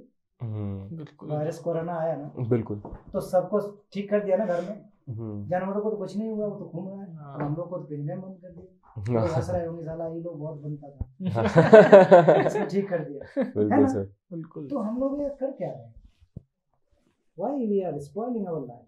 बुद्धिज्म में कहा गया है कि मनुष्य का जीवन मिलना बहुत दुर्लभ है, मनुष्य का। अब आप कहोगे दुनिया में इतनी पॉपुलेशन है, वो नहीं है पॉपुलेशन। आप कीड़े मकोड़े देखो कितने हैं, कितने कष्ट है। गाय भैंस ये कुत्ता बिल्ली बाहर सोता है, कितना कष्ट है। कोई रजाई उड़ाने वाला है क्या है? उनको खाना देने वाला है क्या? एक दूसरे झगड़ के मार के जहाँ जाओ वही डंडा मार देता है, जहाँ जाए कुत्ता उनको डंडा मार देता। हम लोग ना द्वार पर नहीं सोने देते हैं, पर हमारा भी जन्म ऐसा हो चुका है। ऐसा नहीं हम लोग बहुत बड़े वो नहीं आ गए, अगला भी हो सकता है अगर ठीक नहीं करेंगे तो। बिल्कुल सर, हो सकते हैं ना, क्यों नहीं, और होते आए। अगर नहीं हुए होते तो हम लोग अभी बुद्ध होते ना। तो इसलिए कुल मिला के मेरा तो यही कहना है भाई, भागो मत बहुत ज़्यादा, कहाँ जाओगे जाके। एक बहुत अच्छी कहानी है अंगुलमाल की और बुद्ध की, बिल्कुल सुना होगा। तो वो पीछे तलवार लेके भाग रहा है, रुक जा रुक जा बनते रुक जा, कहाँ तो बोलने का मैं तो रुका हूँ, तू कब रुकेगा, है ना कि मैं तो रुक गया हूँ तू कब रुकेगा। वो एकदम खड़ा हो गया, क्या बात कर रहा है ये बाबा, है ना, कह रहा हाँ। तब उसको उपदेश दिया कि मैं तो रुक गया हूँ, मैं तो बुद्ध बन गया हूँ, तो सल्ली हो तू अभी भी मारकाट में लगा हुआ, कब रुकेगा। वो तुरंत बोलते हैं, उसी समय वो उतार उतार के अपना फेंक के मोंग बन गया, बाव बन गया, जो भी कह लो मोंग बन गया और भारत को प्राप्त हो गया। तो हम लोग भाग दौड़ ज़्यादा ही कर रहे हैं ना, करना चाहिए लेकिन हम लोग कभी कभी अपडेट करते रहना चाहिए, इसका भी ज़रूरत है ना। गाड़ी का तो ध्यान रहता है कि यार दस हज़ार किलोमीटर चल गया, इसको सफाई कराना है, इंश्योरेंस कराना है, है ना, सर्विस कराना है। इस गाड़ी का कभी ध्यान नहीं देते हम लोग, फिर जाके अस्पताल में सो जाते हैं, पूरा प्रॉपर्टी बर्बाद हो जाता है। I feel that. बिल्कुल भाई, बिल्कुल बिल्कुल सर। तो सर ये लास्ट क्वेश्चन है हमारा पॉडकास्ट का, और ये क्वेश्चन हमारा खुद का नहीं होता, ये क्वेश्चन आता है पिछले गेस्ट से। तो आपके लिए क्वेश्चन आया है तेंजिन डामचो सर से। तो आपको पता है उनका? हाँ दे हाँ जी, ये मंक है वो सराव में। हाँ हाँ तो हाँ हाँ बिल्कुल, उनसे आपके लिए क्वेश्चन है। उनको नहीं पता कि आपसे ये क्वेश्चन पूछा जा रहा है, तो मैं आज ही फोन करता हूँ उनको। बिल्कुल बिल्कुल, आपने क्वेश्चन छोड़ा है। तो उनके लिए आपके लिए क्वेश्चन है, व्हाट इज हैप्पीनेस? हैप्पीनेस जैसा कि मैंने अभी कहा कि आपको जो सेटिस्फेक्शन है ना वही हैप्पीनेस है, इससे ज़्यादा कुछ हैप्पीनेस नहीं। अगर आप संतुष्ट हैं अपने जीवन में, अपनी चीज़ों में, वही सुख है, उसके अलग नहीं मिलेगा कुछ, बाकी तो भागम भाग है। बिल्कुल। So thank you so much sir for such a beautiful podcast, बहुत मज़ा आया सच्ची में, लाइक मतलब मज़ा आ गया, मतलब great one sir, thank you so much sir.